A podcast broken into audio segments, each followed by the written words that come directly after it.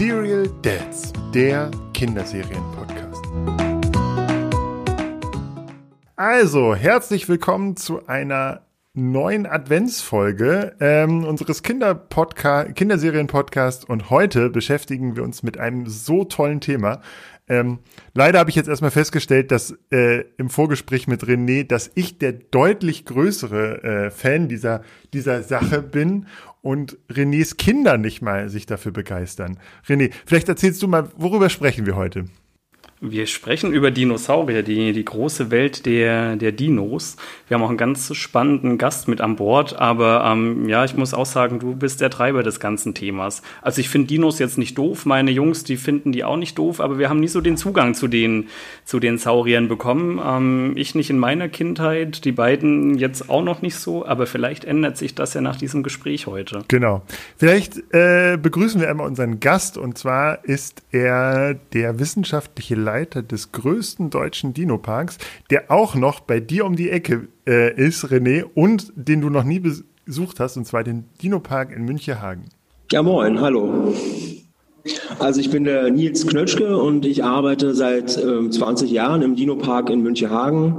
Bin gelernter geologischer Präparator, habe also gelernt, wie man Dinosaurierknochen freilegt aus dem Gestein und ähm, bin auch der wissenschaftliche Leiter des Parks. Also ich sorge dafür, dass unsere Modelle immer mal wieder erneuert werden und auf dem neuesten wissenschaftlichen Stand sind. Wie war das denn bei dir als Kind? Bist du, wusstest du schon mit fünf Jahren, dass du äh, Dino-Forscher werden willst? Also das Interesse kam doch relativ früh an Dinosauriern und gerade an dem Thema Ausgrabungen. Also ich nenne das immer so ein bisschen dieses Indiana Jones Feeling, irgendwie ähm, in ferne Länder reisen, die Faszination, dass man der erste Mensch ist, der irgendwas ausgräbt. Gut, Indy ist halt ein Archäologe, der beschäftigt sich mit den äh, Überbleibseln der Menschheitsgeschichte. Ähm, ich beschäftige mich mit älteren äh, Artefakten, mit Fossilien von Dinosauriern. Das ist eben die Paläontologie. Aber das ähm, das Thema hat denselben Reiz für mich gehabt, einfach äh, Dinge auszugraben und neue äh, Tiere zu entdecken, die noch nie jemand vor mir gesehen hat. Ähm, wir sprechen ja so ein bisschen über die Dinosaurier in Kinderfernsehen oder in Kinderserien oder in, in Fernseh. Deshalb meine Frage an euch, könnt ihr euch noch an das erste Mal Jurassic Park erinnern? Also kam ja 1993, glaube ich, raus. Wann habt ihr den gesehen? Gleich zum Start oder erst später? Bei mir muss das ein bisschen später gewesen sein. Ich glaube, ich habe den nicht mit neun gesehen, aber so, so ein bisschen später war es wahrscheinlich. Also an das erste Mal kann ich mich nicht erinnern, aber ich weiß, den Film fand ich super. Also das, ähm, das kann ich gleich vorwegnehmen. Die Jurassic Park-Filme, die habe ich alle gesehen und die mag ich auch sehr gerne. Wobei der erste der beste war. Also das definitiv, dass der erste der beste war und bei mir auch. Ähm, ich habe den nicht gleich im Kino gesehen, sondern auch erst ein bisschen später und äh, war natürlich komplett fasziniert. Ich habe mich früher auch schon immer für so ein bisschen diese Tricktechnik und äh, die Hintergründe äh, interessiert, wie Filme gemacht werden und das war ja schon revolutionär, dann erstes das erste Mal solche Kinosaurier im Prinzip zu sehen, die so lebensecht gewirkt haben, also ohne äh, Stop-Motion-Technik, sondern äh, eben animiert äh, per Computer. Ähm, das war schon absolut faszinierend und ähm, jeder erinnert sich an diese Ausgrabungsszene und da kommt auch eben dieses, dieses Feeling so ein bisschen auf. Ähm, wenn man, wenn man sich da, ja, zu dieser Generation von Jurassic Park Nerds, sage ich mal, zähle ich mich auch, ähm, dazu zählt, sind das halt ikonische Filmmomente gewesen mit diesen Dinosauriern. Also man ist damit aufgewachsen und das stirbt definitiv nicht aus. Ja, also äh, für mich die beiden besten Szenen sind A, das erste Mal, als die sozusagen losfahren und man sieht nur ihre Gesichter in dem Jeep und dann dieser Erstaunen, das Erstaunen in den Gesichtern und dann kommt der Kameraschwenk und man sieht diese großen äh, Brontosaurier, Brachiosaurier, Langhalsdinosaurier sieht man da. Genau, die ähm, da so lang ziehen. Schön ist aber auch die Szene mit dem, wo sie die Triceratops, äh, den Triceratops-Haufen finden, der einfach so groß ist wie alle, wie die äh, Paläontologen und sie einfach so mit der Hand rein und äh, untersuchen, was denn dieser Triceratops, der da auf der Seite liegt und so schwerkrankes haben könnte. Das sind für mich so einfach zwei sehr schöne Szenen, an die ich mich bis heute erinnere. Äh, warum ich auf Jurassic Park komme, Jurassic Park war ja für die Dino-Forschung tatsächlich ein Glücksfall. Also ähm, da, äh, bevor Jurassic Park in die Kinos kam, war die Dino-Forschung so ein bisschen, in Anführungszeichen, auf dem absteigenden Ast, gab weniger Forschungsgelder, die Studierendenzahlen gingen nach unten. Dann kommt Jurassic Park raus. Damals übrigens begleitet von einem großen Team an, an Wissenschaftlern. Ähm, das sieht man auch an, den, an der Dinosaurier-Darstellung der 90er Jahre. Also in diesem Film stimmt noch sehr vieles, was man damals sozusagen in der Forschung annahm. Und genau, und danach, nach diesem Film, geht, geht das Interesse an Dino-Forschung wieder nach oben. Mehr Ausgrabungen werden, ähm, ja, äh, bezahlt, es werden mehr Fördergelder ausgegeben. Würdest du jetzt auch sagen, dass, dass der Jurassic Park äh, für Parks wie euren, aber auch für, für ähm, die Dino-Forschung ein Glücksfall ist? Also ganz, ganz definitiv war das ein äh, großer Glücksfall und das hat regelrecht einen Boom ausgelöst in der Paleo-Forschung. Ähm, da war ja wirklich dann von der Paleo-Botanikerin, die sich halt mit Pflanzen beschäftigt, ähm, dann eben der, der äh, Dr. Grant, der ähm, die, die Raptoren ausgräbt, äh, alles dabei und das hat sehr viel gebracht. Es wurde nach dem Film auch die Jurassic Foundation gegründet, die dann auch durch ähm, Steven Spielberg auch unterstützt wurde. Die haben äh, Geld bekommen für Forschung. Ähm, es sollte sogar ein neu entdeckter Raptor, der Utah Raptor, nach Steven Spielberg benannt werden. Das haben sie dann aber gelassen, aus, auch aus rechtlichen Gründen haben sie es gelassen. Äh, aber das, da sieht man einfach, das Interesse war dann einmal unheimlich groß an Dinosauriern, an, an dieser Forschung, was die Tiere ausmacht, ganz einfach. Äh, die Faszination wurde dadurch extrem angeheizt. Und äh, da können wir, sage ich mal, heute noch von, von zehren. Also ähm, die Generation nach mir jetzt auch, die so Mitte 30 ist, äh, die ist genauso begeistert von diesen Filmen. Und wie du schon gesagt hast, in den in dem alten Film, also in dem ersten Film, hat noch einiges gestimmt. Also das war noch sehr, sehr stimmig und äh, da hat man noch drauf geachtet. Und heute ist es, muss man ein bisschen sagen, leider so, dass dieses Franchise oder dieses, ähm, diese Filmsaurier aus dem, aus, aus Jurassic Park eben so ikonisch sind, dass die gar nicht mehr verändert werden. Also die Fehler leider werden in jedem Film mit übernommen. Aber dafür sind es halt eben die Dinosaurier, die jeder kennt aus den Jurassic Park-Filmen. genau, also man, man verrät, glaube ich, nicht so viel, wenn man sich einen neuen anguckt. Da ähm, beklagen sich alle Dino-Fans äh, oder Leute, die sich ein bisschen mehr sich mit der Materie beschäftigen, beklagen, dass die Dino-Darstellung eigentlich in den 80er Jahren stecken geblieben ist. Der, also die, der Stand der Forschung ist äh, deutlich weiter als äh, der das, was da gezeigt wird. Genau.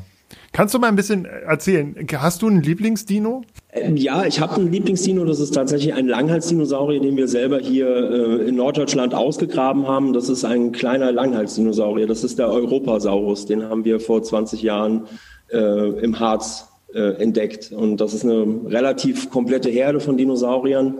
Leider muss ich sagen, wir haben sehr wenig Raubsaurierknochen dort gefunden, aber auch Knochen von diesen sogenannten Raptoren, eben diesen Sichelklauenechsen, die diese äh, lange Sichelkralle an den ähm, Beinen haben, um eben sich in der Beute festzuklammern. Davon haben wir auch ein paar Überreste gefunden, aber eben nicht viel. Ähm, und am ikonischsten oder am bekanntesten sind eben diese Raptoren aus den Filmen.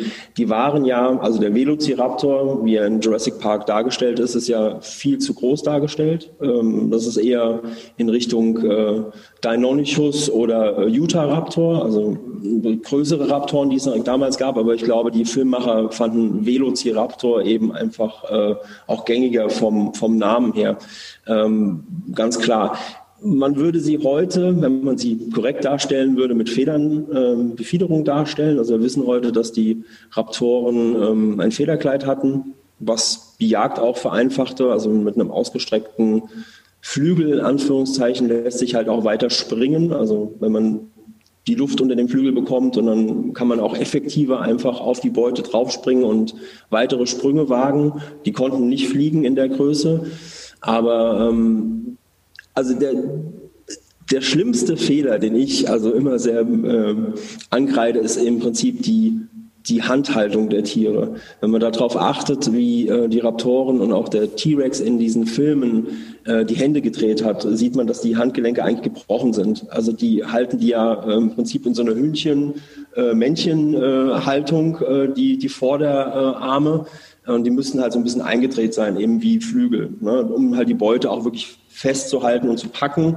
Und wenn sie die halt so halten wie in den Filmen dargestellt, dann boxen sie eher nach vorne in die Beute rein und können die gar nicht irgendwie festhalten. Also es ist so der, der Klassiker, sage ich mal, dieser äh, Filmfehler, die halt der wird halt auch am, am häufigsten bemängelt von den Paläontologen. Da gibt es ganz viele äh, lustige Abbildungen über, die, äh, Jagd, über das Jagdverhalten halt mit gebrochenen Vorderextremitäten von diesen Raptoren.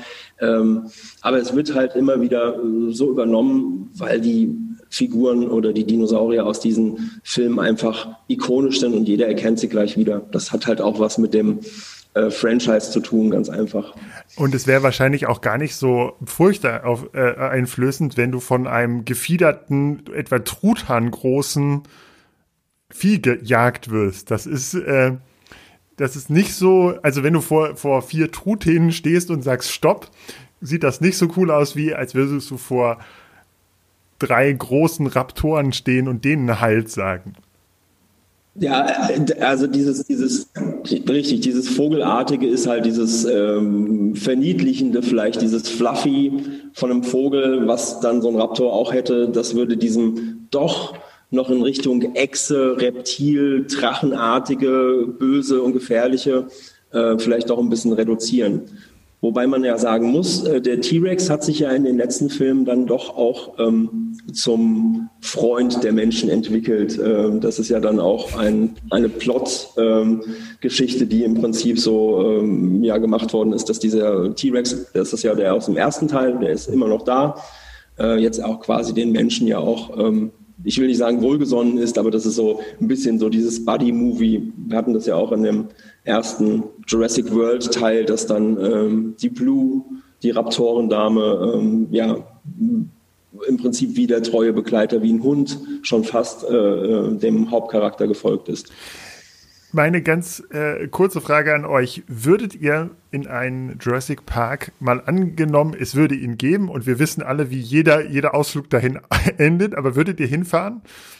Total.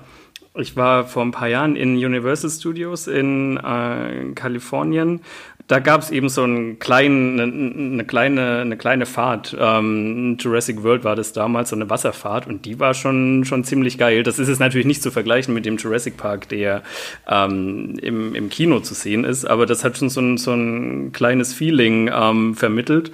Das hat schon Spaß gemacht. Ich würde mir das, glaube ich, angucken. Äh, definitiv auch. Also es würde einige Fragen auf einen Schlag wahrscheinlich lösen.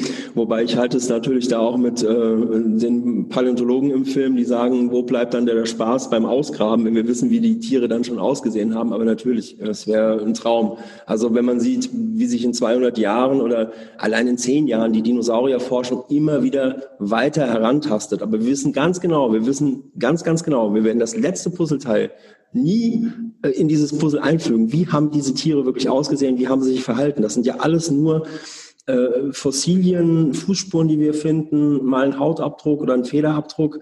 Äh, dieses komplette Puzzle wird nie komplett sein. Das ist halt das Spannende daran an unserer Arbeit. Wir können immer nur immer wieder ein Prozent oder zwei Prozent hinzufügen zu dem Gesamtbild. Und wir finden ja auch gar nicht alle Dinosaurier, die es gab. Also ich fände es schon auch ultra spannend und es äh, werden einige Fragen natürlich dann äh, gelöst. Ja, das wäre schon spektakulär zu sehen, glaube ich, ja.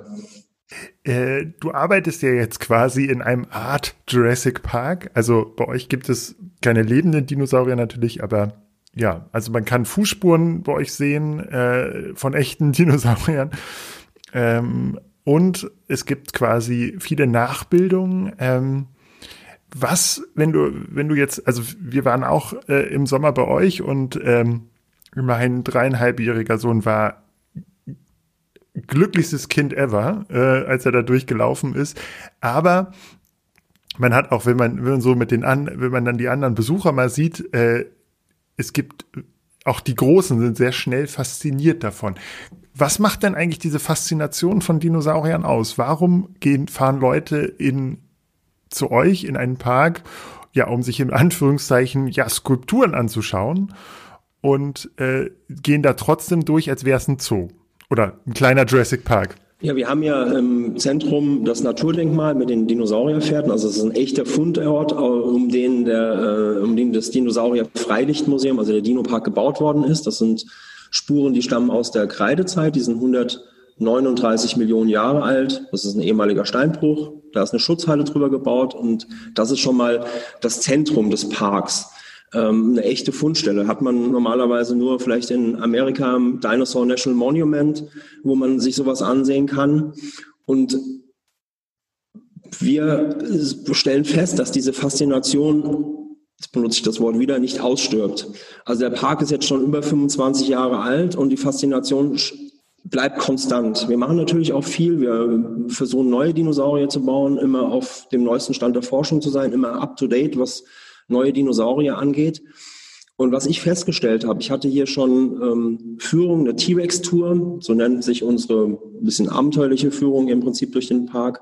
Äh, da hatte ich Kids dabei, Dinosaurier, die neu entdeckt worden sind, angesprochen. Und dann stand ich erstmal da und habe mir gedacht, verdammte Axt, jetzt bist du nicht auf dem neuesten Stand. Jetzt wissen die Kids wieder mal mehr, wie du selbst. Und du musst dich jetzt erstmal wieder auf den neuesten Stand bringen, weil da sind vor zwei Wochen irgendwelche Dinosaurier entdeckt worden und die wussten das. Und die Kinder kommen hierher und laden ihr ganzes Wissen ab, was sie aus Büchern oder Filmen haben. Die, die das platzt förmlich aus denen raus. Wenn die hier ankommen, sehen die T-Rex vom Haupteingang und dann strömt das aus denen raus. Die Eltern sind dann wahrscheinlich erstmal glücklich, dass die Kids dann wirklich ihr Wissen auch so ein bisschen verteilen können. Und die Faszination für die Kinder, also gerade für die etwas kleineren, äh, das ist auch diese Gefährlichkeit der Dinosaurier. Also jeder kennt den T-Rex, Zähne so groß wie Bananen, ganz gefährlicher äh, Raubsaurier gewesen. So ein bisschen auch natürlich der, der Gruselfaktor. Ne? Dieses Tier hat wirklich gelebt auf der Erde. Wir können das gar nicht so greifen ähm, mit unserem äh, mit unserem Hirn, sage ich mal, dass, dass diese Tiere wirklich mal gelebt haben. Wir finden die Knochen, wir finden die Schädel, wir finden die Fußabdrücke. Dann kommt eben dieser Forscher- und Entdeckerdrang dazu, der in jedem von uns steckt, eben Sachen ausgraben, Dinge entdecken. Und da schließt sich so ein bisschen der Kreis. Und äh, das ist das, was man hier am Dino-Park ja auch erleben kann. Eben die echte Wissenschaft und dann auch selber so ein bisschen Paläontologe werden. Also Dinosaurierspuren ausgraben oder kleine Skelette ausgraben, ähm, Fossilien aus dem Sand raussieben. Das ist das, was im Prinzip unsere Besucher fasziniert. Und ich muss ganz ehrlich sagen, ich bin auch ziemlich froh, dass wir keine beweglichen Modelle hier im Park haben, weil wir festgestellt hatten, ähm, dass die Fantasie oder auch dieses Wissen der Kinder sich um die Dinosaurier dreht und gar nicht so eine Bewegung braucht von dem Tier, sondern ähm, die Kinder kommen hierher und sind in ihrer eigenen Welt, die erleben ihren eigenen Jurassic Park. Und für die Erwachsenen ist es eben so, dass dadurch, dass der Park eben auch schon sehr, sehr lange existiert. Die waren selbst als Kinder schon hier und erleben dann halt auch nochmal ihr Jurassic Park-Feeling von damals, wie sie mit zehn oder zwölf Jahren hier waren oder früher.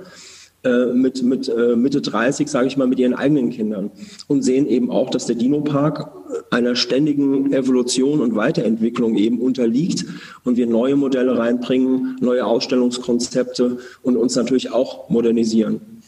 Das ist wirklich sehr faszinierend. Also ich glaube, es gibt kaum einen Ort, an dem mehr Dino-Wissen äh, im Moment ist, als in, in so manchen Kindergartengruppen, oder? Also gefühlt äh, sitzen da die echten Experten. Also, also absolut. Also ich kriege das hier immer mit. Die Kinder, äh, die kriegen sich kaum ein. Wir haben hier im, im Hauptgebäude einen Tyrannosaurus Rex Schädel. Da wird dann schon mal philosophiert und fachgesimpelt. Und äh, ich mache das auch ganz gerne auf den Führungen, auf den T-Rex-Touren, dass ich die Kinder einfach die Führung dann machen lasse. Weil die wollen ja auch erzählen und die wollen ja auch erzählen, warum sie den Stegosaurus so cool finden und die wissen genau, warum das Gehirn nur so groß war oder wie, wie groß das Gehirn war, eben nur so groß wie eine Walnuss.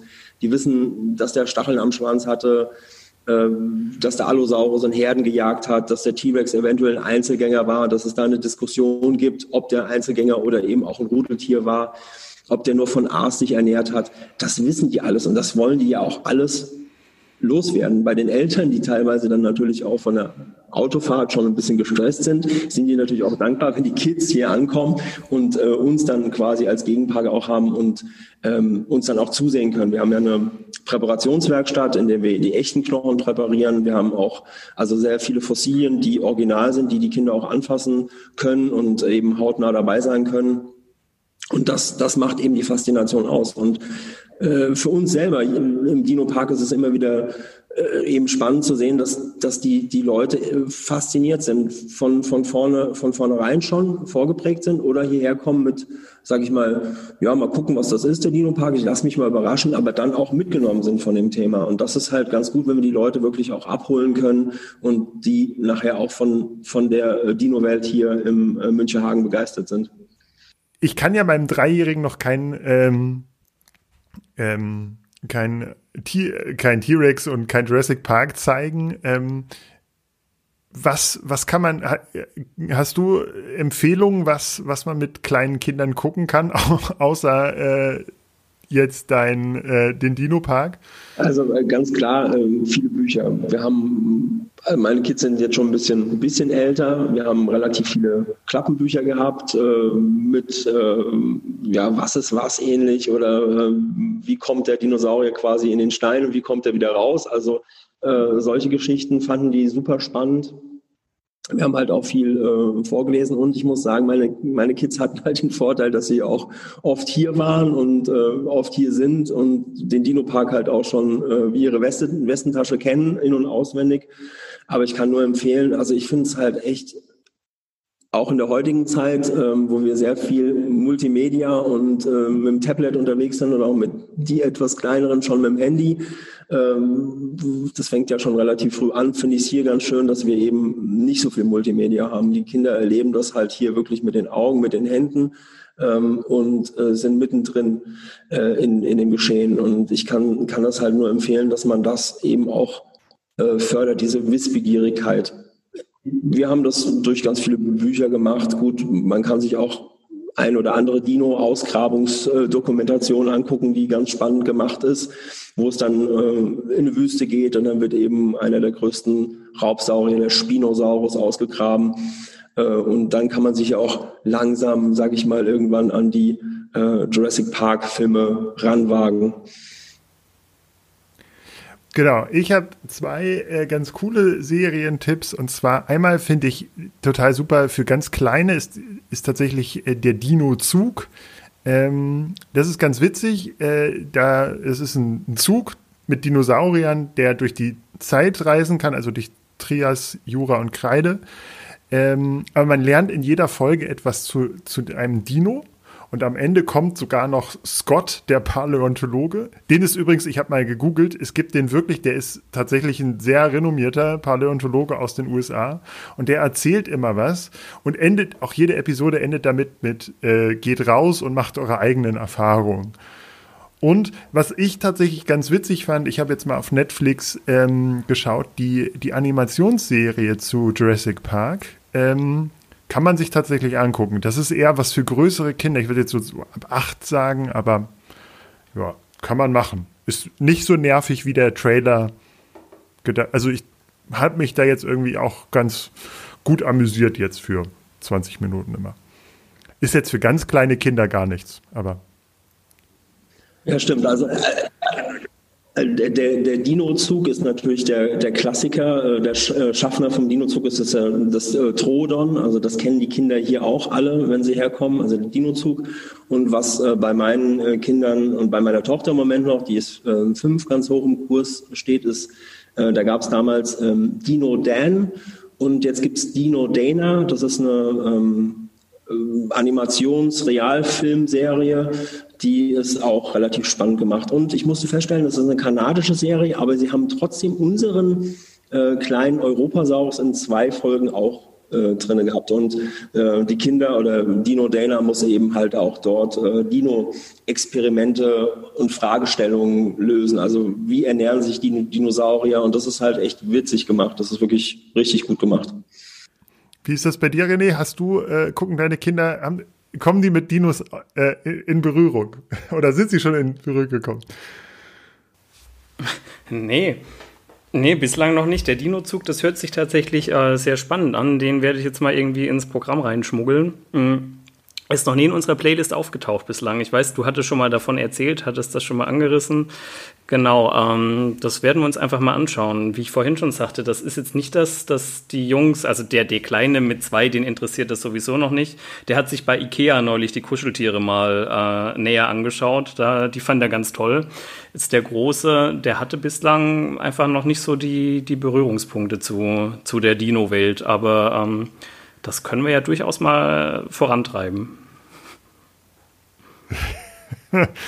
Äh, es gibt sogar eine Studie, ähm, die besagt, dass Kinder, die sich mit Dinosauriern beschäftigen, äh, intelligenter sind. Es geht tatsächlich dabei um die komplexe Welt, weil es sozusagen ganz verschiedene Arten von Dinos gibt und sich damit zu beschäftigen, ähm, genau, macht Kinder klüger. Das gilt übrigens, dass, dass äh, diese Studie äh, ähm, wurde quasi auch noch auf Pokémon übertragen.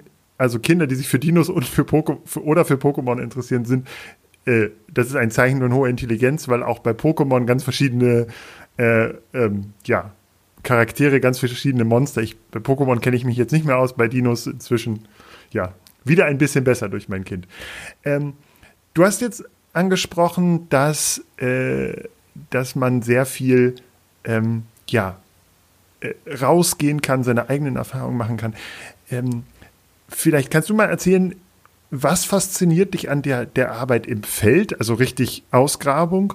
Und ähm, gibt es irgendwie, hast du einen Tipp dafür, wie wir eigentlich mit Kindern ähm, ja, sowas nachempfinden können? Also, oder selbst mal ausgraben können. Also, ich weiß, ich war mit meinen Eltern mal irgendwann im, im Süden von Deutschland und habe da irgendwo auf so im Urlaub mal in so einem Steinbruch Dinos gekloppt. Und wir haben ganz viele diese äh, Stalagniten, heißen die so, äh, rausgesammelt. Alles wertloser Kram für die Leute vor Ort. Die haben gesagt, nimmt alles mit. Ähm, genau, was daraus geworden ist, weiß ich nicht. Das, ich kann ich habe es nicht mehr gefunden, meine Mutter auch nicht. Also genau, aber ähm, kannst du einmal erzählen, was ist das Faszinierende an der sozusagen der Arbeit im, im Staub, am, am Gestein und wie können das Kinder, können wir das mit Kindern nachempfinden?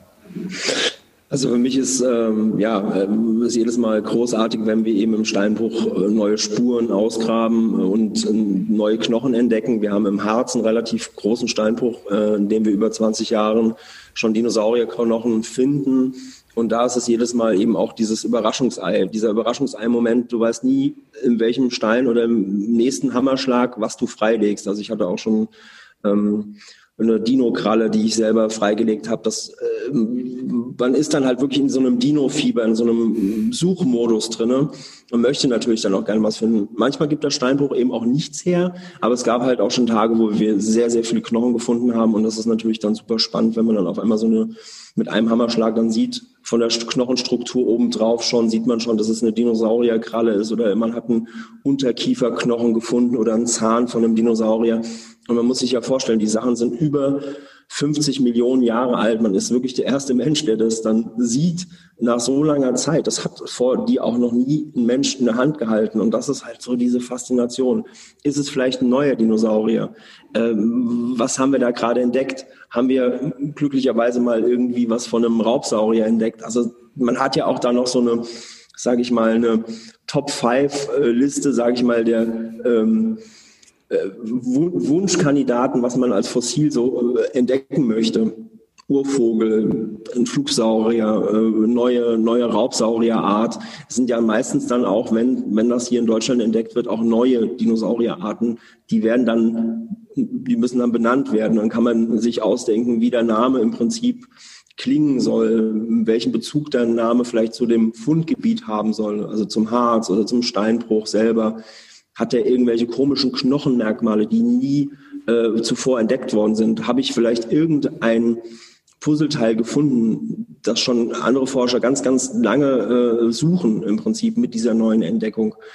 Und das macht die Faszination aus. Hier in Münchenhagen sind es eben mit den Spuren ähm, immer so zwei, drei Minuten aus dem echten Leben eines Dinosauriers. Wir hatten hier schon Spuren ähm, einer ganzen Herde Iguanodon. Das sind so, ja, sag ich mal, äh, die Kühe der Kreidezeit, muss man dazu sagen, sind friedliche Pflanzenfresser gewesen. Die waren hier in Herden unterwegs und da hat man wirklich gesehen, die Erwachsenen sind so richtig schön stur geradeaus in einer Spur gelaufen nebeneinander und die Jungtiere sind eben wie Fohlen auf der Weide links und rechts von denen kreuz und quer äh, über die Spuren drüber. Dann hatten wir einen Raubsaurier noch mit auf der Fläche, da weiß man nicht, hat er die verfolgt, der ist relativ schnell gelaufen, kann man eben am Schrittabstand sehen. Und so sieht man halt immer mehr. Und das ist, glaube ich, diese Faszination. Das ist dieses Fieber, äh, dieses Dino-Fieber, was dann hochsteigt, wenn man dann wirklich den ersten Knochen wieder findet oder die erste Spur freilegt. Und das ist einfach dieses, dieses äh, Feeling, was das ausmacht. Ich kann nur empfehlen, also wir haben ja auch Fundgebiete hier in Deutschland, die man besuchen kann. Also in Süddeutschland das ist das Altmühltal zum Beispiel, wo man auch Besuchersteinbrüche hat, wo man selber Fossilien klopfen kann. Oder auch die Region äh, Holzmaden, wo man im äh, Jura auch suchen kann. Da hat man dann eben auch ähm, mal Fischsaurierwirbel da mit dabei in diesen Besuchersteinbrüchen. Das ist schon super spannend. Und an den Küsten, an der, an der Ostsee hat man die Belemiten, also diese Donnerkeile, die kennen ganz viele. Das sind diese Innengehäuse von den Tintenfischen. Dann haben, hat man natürlich auch Bernstein, um wieder so ein bisschen diese Jurassic Park äh, äh, äh Connection zu bekommen. Also da gibt es genug Möglichkeiten. Äh, wir haben hier im Raum Hannover auch ein Netzwerk von äh, Fossiliensammlern, die das direkt für Geburtstage oder Familien anbieten in den Steinbruch zu gehen und da auch Fossilien zu sammeln in der Kreidezeit. Ja, also hier in Norddeutschland ist es ja tatsächlich sonst relativ mau. Also da Harz und so. Äh, ich habe jetzt äh, erfahren oder mir sagen lassen, dass ähm, die Region Hamburg, wo ich sozusagen herkomme, dass, äh, dass da sozusagen die Eiszeit drüber liegt. Und ähm, ich weiß nicht, wenn man tief genug graben würde, würde man vielleicht doch was finden, aber ähm, keine Ahnung. Ja, also, also gerade aus der Nordsee kommen natürlich sehr, sehr viele Mammutknochen auch. Also da haben wir natürlich viele, viele Eiszeitgeschiebe, aber wir haben in der Nordsee eben auch ähm, die durch die Eiszeitgeschiebe eben bei Legerdorf äh, ist ein großer kreidezeitlicher äh, Steinbruch. Da hat man dann halt auch im Zuma Seeigel oder auch äh, andere Tiere der Kreidezeit eben auch auf dem Acker liegen. Man muss immer schön die Augen aufhalten und ähm, kann sich auch gerne bei uns melden. Wir haben ganz viele äh, Besucher, die sich auch immer wieder bei uns melden, äh, die auch Fossilien aktiv sammeln und dann halt auch wissen wollen, wenn sie jetzt nicht selber schon Bescheid wissen, was sie gefunden haben. Wir haben eine Familie, die ist immer in Dänemark, in ähm, Katzand. Äh, da gibt es eben auch ganz viele fossile Haifischzähne zu finden. Und äh, ja, die bringen schon manchmal äh, richtige Schätze zutage, ja. Und viele, viele, also viele der Funde, sorry, viele der Funde sind ähm, auch von, von Privatmenschen äh, entdeckt worden, also von Privatsammlern, die das hobbymäßig gemacht haben. Also die meisten Funde, die so gemacht werden, auch die spektakulären, werden von ähm, Hobbyforschern gemacht, ja. Wie viel, wie, wie stehen denn die Chancen, dass ihr jetzt noch neue Dinosaurier im Harz ausgrabt? Oder ähm also die stehen äh, sehr, sehr gut. Ähm, wir ähm, arbeiten an dem Steinbruch schon über 20 Jahre. Wir haben dort angefangen mit dem Europasaurus, haben sehr lange gebraucht. Das ist ein sehr komplizierter Steinbruch, muss ich vorstellen. Die Schichten liegen eben nicht flach, dass man da schön im Gelände abgraben kann und ein Zelt drüber stellen kann. Diese ganzen Gesteinsschichten sind eben hochgestellt durch die Bildung des Harzgebirges. In der Kreidezeit ist dieser ganze Block Juragestein nach oben geschoben worden durch die Gebirgsbildung und diese Schichten stehen vertikal. Und äh, wir suchen dann immer äh, nach den äh, Sprengungen in diesem Steinbruch die Sprenghalden ab. Das ist auch super gefährlich. Man darf da auch nur rein mit Genehmigung und voriger Anmeldung. Wir arbeiten aber schon sehr, sehr lange, eben seit 20 Jahren mit diesem Steinbruch zusammen und müssen dann diese Sprenghalden absuchen. Da ist nicht immer was drin. Wenn was drin ist, sind die äh, Gesteinsblöcke sehr, sehr voll mit Knochen. Und wir haben halt immer wieder so Highlight-Peaks gehabt. Wir haben 16 Jahre lang ähm, Dinosaurier häufig gefunden, also gerade diese Langhalsdinosaurier und auch Meereskrokodile, Schildkröten, Flugsaurierreste, auch Raubsaurierreste. Was uns immer gefehlt hat, das war für uns immer so ein Missing Link. Wir wussten, dass es irgendwann auftauchen müsste eigentlich, weil der, das Gestein das hergibt und die Ablagerung dort. Haben aber wirklich 16 Jahre hat es gedauert, bis wir die ersten Säugetiere, also quasi unsere Vorfahren dort entdeckt haben in diesem Steinbruch. Und das waren die ersten Säugetiere aus der Jurazeit in Deutschland, die jemals entdeckt worden sind. Das ist natürlich dann irgendwie wieder so ein, so ein Peakfund gewesen, wo wir gesagt haben, das ist unglaublich, dass wir das jetzt geschafft haben. Andere forschen im, Süddeutschland auch schon lange danach, finden die aber nicht. Und wir haben jetzt wirklich den ersten Nachweis für Säugetiere aus der Jurazeit, die über 150 Millionen Jahre alt sind, also auch unsere Vorfahren. Man muss sich vorstellen, das sind eben Funde, die dann äh, das Forscherherz höher schlagen lassen. Das war spektakulär. René, wäre das was für dich, äh, mit deinen Kids im Steinbruch zu sitzen und äh, Steine zu klopfen? Ja, warum nicht? Ich erinnere mich auch noch. Ich komme ja aus dem, wie es jetzt inzwischen bekannt ist, aus dem Schwarzwald. Und ich erinnere mich, dass wir eben früher auch diese, gerade diese, diese Schneckenhäuser quasi, die Versteinerten dann, da, ich, ich nenne es jetzt Schneckenhäuser, die Versteinerten gesucht haben. Also das, da, da habe ich gute Erinnerungen dran und sowas kann ich mir mit meinen Jungs durchaus vorstellen also mal aus Elternperspektive gesprochen, ich, das war am Rande eines Urlaubs, aber meine Eltern haben da nicht mitgeklopft. Also die haben mich quasi mit, ich weiß nicht, ich war schon in der Grundschule, aber äh, die haben mich da in der in das äh, Areal da gelassen. Da durfte man auch, also das war so eine geleitete Ausflug und ich glaube, die haben den Rest des Tages Kaffee getrunken. Also die waren, äh, der kleine Birg war, war ordentlich beschäftigt und die Eltern haben am, am Rand gechillt und gedacht, ach, könnten wir jetzt jeden Tag haben, so einen Steinbruch, ne? Also, äh, macht halt auch müde, ne? Ich weiß nicht, wahrscheinlich ist mit, mit dreieinhalb ein bisschen früh, aber so, ich glaube, ab fünf, sechs kann man doch damit schon also was ich sagen muss, äh, dieses Kaffeetrinken der Eltern hört dann auf, wenn das Kind was gefunden hat. Das haben wir hier auch ganz oft. Wir haben hier ähm, Steinplatten, das sind so Kalksteinplatten aus einem Steinbruch in Amerika. Das sind ähm, Ablagerungen von einem Süßwassersee und da sind tausendfach äh, Fische eben dann bei der Austrocknung dieser Seen saisonal immer wieder gestorben und versteinert und das Material ist wirklich pickebacke voll.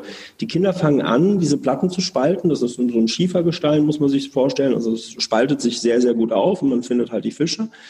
Und äh, wehe dem, das Kind hat den ersten Fund gemacht, dann hat ganz schnell der Vater den Meißel in der Hand und ist dann am Suchen. Also da ist dann wieder dieses Entdeckerfieber. Oh, jetzt hast du was entdeckt, jetzt will ich aber auch mal. Äh, dann auch äh, ganz, ganz urplötzlich da und ähm, ja, das Kind steht daneben und guckt dann dem Vater zu oder der Mutter zu.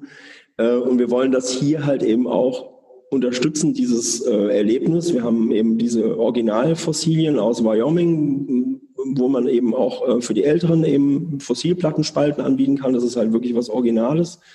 Und wir haben hier halt auch kleinere Aktionen eben, wo die kleineren dann auch mal ein Dino anmalen können oder eben auch ein Skelett ausgraben aus einem kleinen äh, Gipsblock. Alles eben der Arbeit der Urzeitforscher, der Dino-Jäger nachempfunden. Und da müssen die Eltern halt auch schon mal ran und unterstützen. Also da äh, sieht man auch selber dann, die, die Family ist dann begeistert oder wir kriegen dann auch nochmal eine E-Mail hinterher, äh, was haben wir denn da gefunden? Wir waren bei euch im Park, ganz toll alles und äh, schicken uns dann Bildern von ihren Funden. Wir haben auch teilweise dann äh, echte Fossilien eben in diesen Gipsblöcken eingegossen. Äh, wir versuchen das halt wirklich so nah wie möglich an dem, an der Vorlage oder der Realität zu halten, die Mitmachaktionen eben für die Kids hier, dass wir, äh, dass die handwerklich eben auch tätig werden hier im Park. Und äh, natürlich gibt es in eurem Park auch den, äh, den Museumsshop.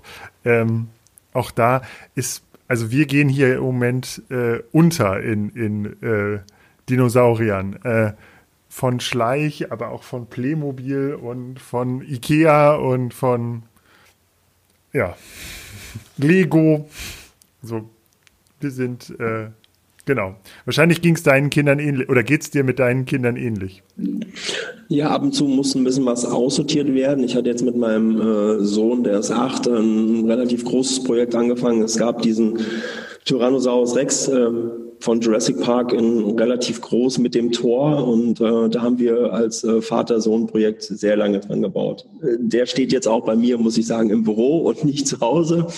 Ähm, der äh, bewacht quasi meinen Schreibtisch, aber das äh, habe ich von meinem Sohn auch so genehmigt bekommen. Ja, äh, klar, wir haben auch äh, jede Menge Dinosaurier und ähm, wenn der Vater dann im, im Dino-Park arbeitet, habe ich dann auch oft die Kindergeburtstage äh, ausgestattet und ausgerichtet mit äh, Schatzsuche, Dinos ausgraben und äh, Fossilsuche im Sandkasten. Ja, das gehört dazu. Wie sieht das bei dir aus, René? Gibt es irgendein ein Dino-Spielzeug bei euch schon oder auch da völlige, völlige Leere?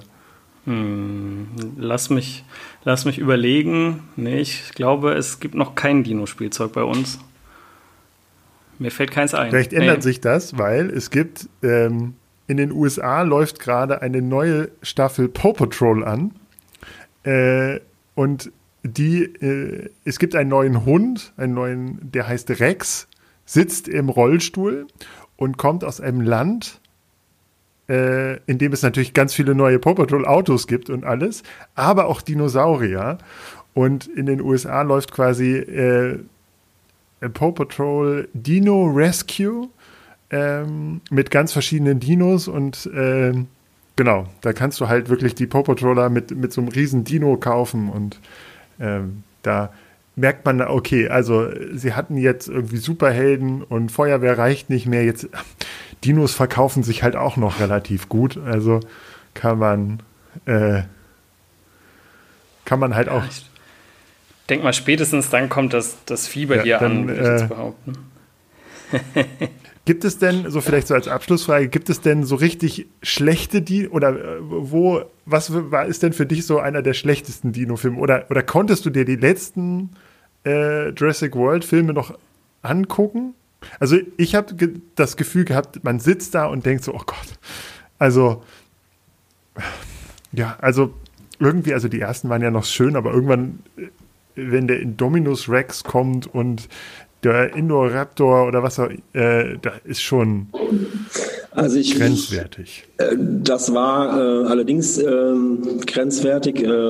Ich fand, fand den, find den ersten Teil Jurassic World, also von, den, von der neuen Trilogie im Prinzip, ähm, schon äh, super. Ich fand den, fand den, der hatte äh, super Ansätze mit diesem Raptorentraining und der Park ist eben geöffnet und läuft. Ja, ich halte es da auch wieder mit einem der Hauptdarsteller, der sagt, warum müsst ihr überhaupt noch irgendwelche Hybriden jetzt züchten? Das sind doch Dinosaurier, die sind doch schon wow genug. Also das fand ich halt schon ähm, ein bisschen zu überzogen. Ich hätte da lieber äh, vielleicht andere äh, Dinosaurier gesehen, die noch nie zu sehen waren in den Filmen. Aber das ist eben halt ähm, die, die Forschung, die da, äh, oder das Forscherherz, was da äh, spricht, sage ich mal. Wie hätten sie vielleicht einen Terizinosaurus mit seinen 60 Zentimeter langen Sichelkrallen animiert und wie hätte der ausgesehen? Ähm, anstatt dann eben so einen äh, ja, zusammengerührten Dinosaurier wie den Indominus Rex zu zeigen.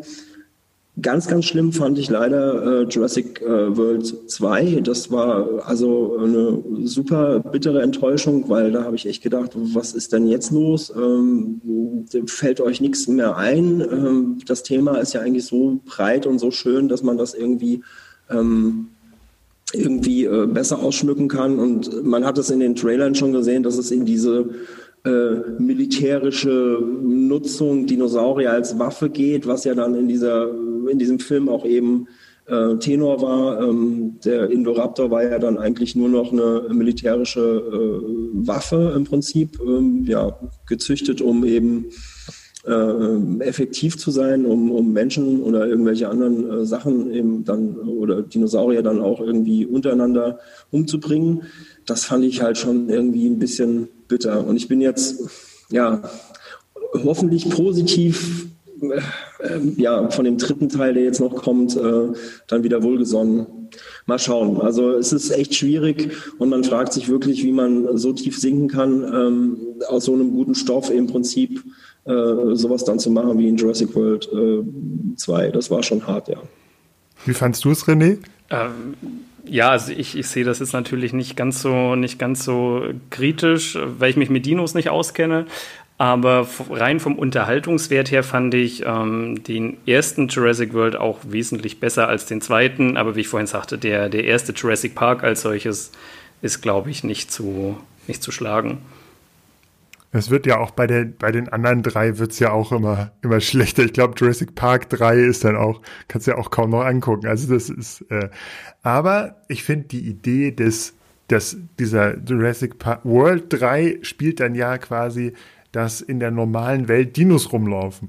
Und das finde ich jetzt halt schon wieder so ein bisschen, also das Grundszenario, ohne Geschichte zu kennen, äh, die Bücher gibt's ja, glaube ich, auch schon, äh, finde ich irgendwie ganz witzig. Also alleine sich vorzustellen, man fährt da lang und dann sieht man halt so, was du da gesagt hast, die Kühe der Kreidezeit langlaufen und das hätte schon was, oder? Ja, definitiv. Also finde ich auf jeden Fall, äh, das ist ein spannenderer Ansatz wie dieser zweite Teil, der so ein bisschen entartet dann auch. Ich fand den Indoraptor halt einfach auch furchtbar. Also wenn man sich da die Details angeguckt haben, da äh, sträuben sich halt echt wirklich die, die Nackenhaare. Die von den Szenen bis zum, zum Design fand ich den halt einfach, ja, das war einfach nur so ein Filmmonster. Äh, hätte man sich auch Aliens angucken können oder was auch immer. Also fand ich schon, fand ich schon schade und deswegen ist es jetzt ganz gut. Ich hoffe halt auch, dass diese alte Crew, die jetzt in dem dritten Teil wieder dabei ist, also die Hauptcharaktere aus dem allerersten Jurassic Park sind ja wieder da, Dr. Alan Grant, Eddie Sadler und äh, Ian Malcolm. Äh, dieses Trio, das so ein bisschen beschwingt, einfach den, den dritten Teil. Ich hoffe, sie nehmen sich auch nicht so super ernst wie im, im zweiten Jurassic World Teil. Der Regisseur war ja auch, glaube ich, eher ein ähm, Regisseur aus dem Horror-Genre oder Thriller-Genre. Das hat man halt auch gemerkt, ganz einfach an, an, den, an den Settings. Der war schon relativ krass. Also da muss ich auch noch warten, meinem achtjährigen Sohn oder äh, den Film dann gucken zu lassen. Also den ersten Teil Jurassic Park, klar, aber ähm, Jurassic World 2 ist schon heavy. Ja, ähm, es gibt ja auch, also bei Jurassic Park habe ich ja am Anfang erzählt, gibt es ja diese riesengroße Crew an Paläontologen, die die beraten haben. Inzwischen ist es, glaube ich, noch einer, der äh, in den Abspann geschrieben wird als Beratung. Und ich befürchte, es ist auch eher, um ihn in den Abspann zu schreiben, als dass der wirklich sagen kann, weil, also, sonst hätten die Raptoren schon Federn. Aber gut.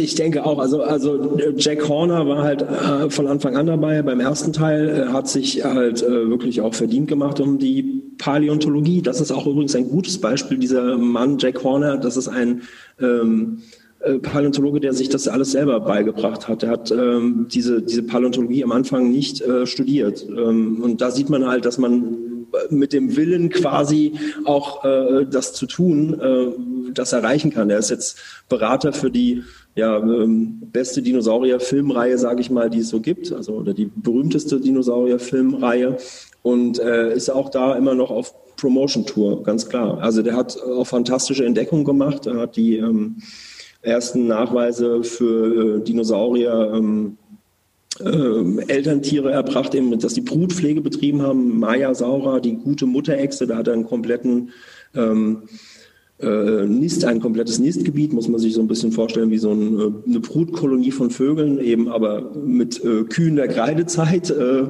äh, und diese Tiere haben eben aktive Brutpflege, äh, Brut, Brutpflege betrieben. Die Tiere sind halt nicht, also die Babys sind nicht aus dem Nest rausgeflüchtet und dann in der Landschaft verschwunden, sondern die sind lange im Nest drin geblieben und die Eltern haben sich eben, die Dinosaurier-Eltern haben sich um die Tiere gekümmert, um die Jungtiere. Und ähm, der hat sich ganz viele ähm, Dinge ähm, eben der Paläontologie äh, zu, zu äh, Verdiensten gebracht. Und ja, er berät halt immer noch diese Filme, aber dieses Aussehen der Dinosaurier wird er eben auch nicht ändern, weil das wird Universal einfach nicht zulassen. Eben wegen der ikonischen Darstellung und der allseits bekannten Formen dieser Dinosaurier aus den Filmen. Wenn man also quasi auch den Quereinstieg zum Paläontologie machen kann, das wäre natürlich super, das wäre unsere Chance, René. Dann können wir, wir werden, wir graben Dinos aus und äh, benennen sie nach uns und, äh, und machen nebenbei noch einen Kinder, Kinderserien-Podcast. Das ist doch, äh, Das ist super. Das ist doch eine Zukunftsaussicht. Ich, ähm, ja. ich finde, das ist auch eine seriöse Jobkombination. Dino-Jäger und Kinderserien-Podcaster, oder? Was sagst du? Perfekt. Das ist, äh, und wir haben ja jetzt gerade gelernt, Harz und da noch ein bisschen dabei, dir in, in Hannover kann man ausgraben. Ich sag dir, das wenn Corona vorbei ist, äh, komme ich mit, mit Schaufel und. Jetzt, ja, jetzt noch schnell Weihnachten über die Bühne bringen ja. und dann legen wir los. Dann lesen wir noch mal die ganzen, wir, wir, du guckst die ganze Staffel Dinozug, dann hast du paläontologisches Jawohl. Wissen und hier äh, mhm. die ganzen Dino-Bücher, was ist was und so. Äh, und dann noch ein Besuch im Dino-Park und dann äh, geht's los. Geht's ab. Also zu, zu, entdecken gibt es noch genug. Also da habt ihr noch äh, sehr viele Dinosaurier, die noch, noch unerforscht in der Erde liegen. Also ich glaube, wenn wir vielleicht bei 10 Prozent der Tiere sind, die damals gelebt haben, ist es, ist es viel, was wir heute wissen. Also das ist wirklich nur ein Bruchteil von dem, was da war. Ja, dass man das auch noch in, in Deutschland äh, ausgraben kann und jetzt nicht irgendwo in der Sahara äh, graben muss mit instabilen äh, politischer Situationen. Das wäre jetzt vielleicht ein bisschen viel für uns, aber so, da können wir auch den bequemen Weg im Harz machen. Da ist die politische Situation relativ stabil.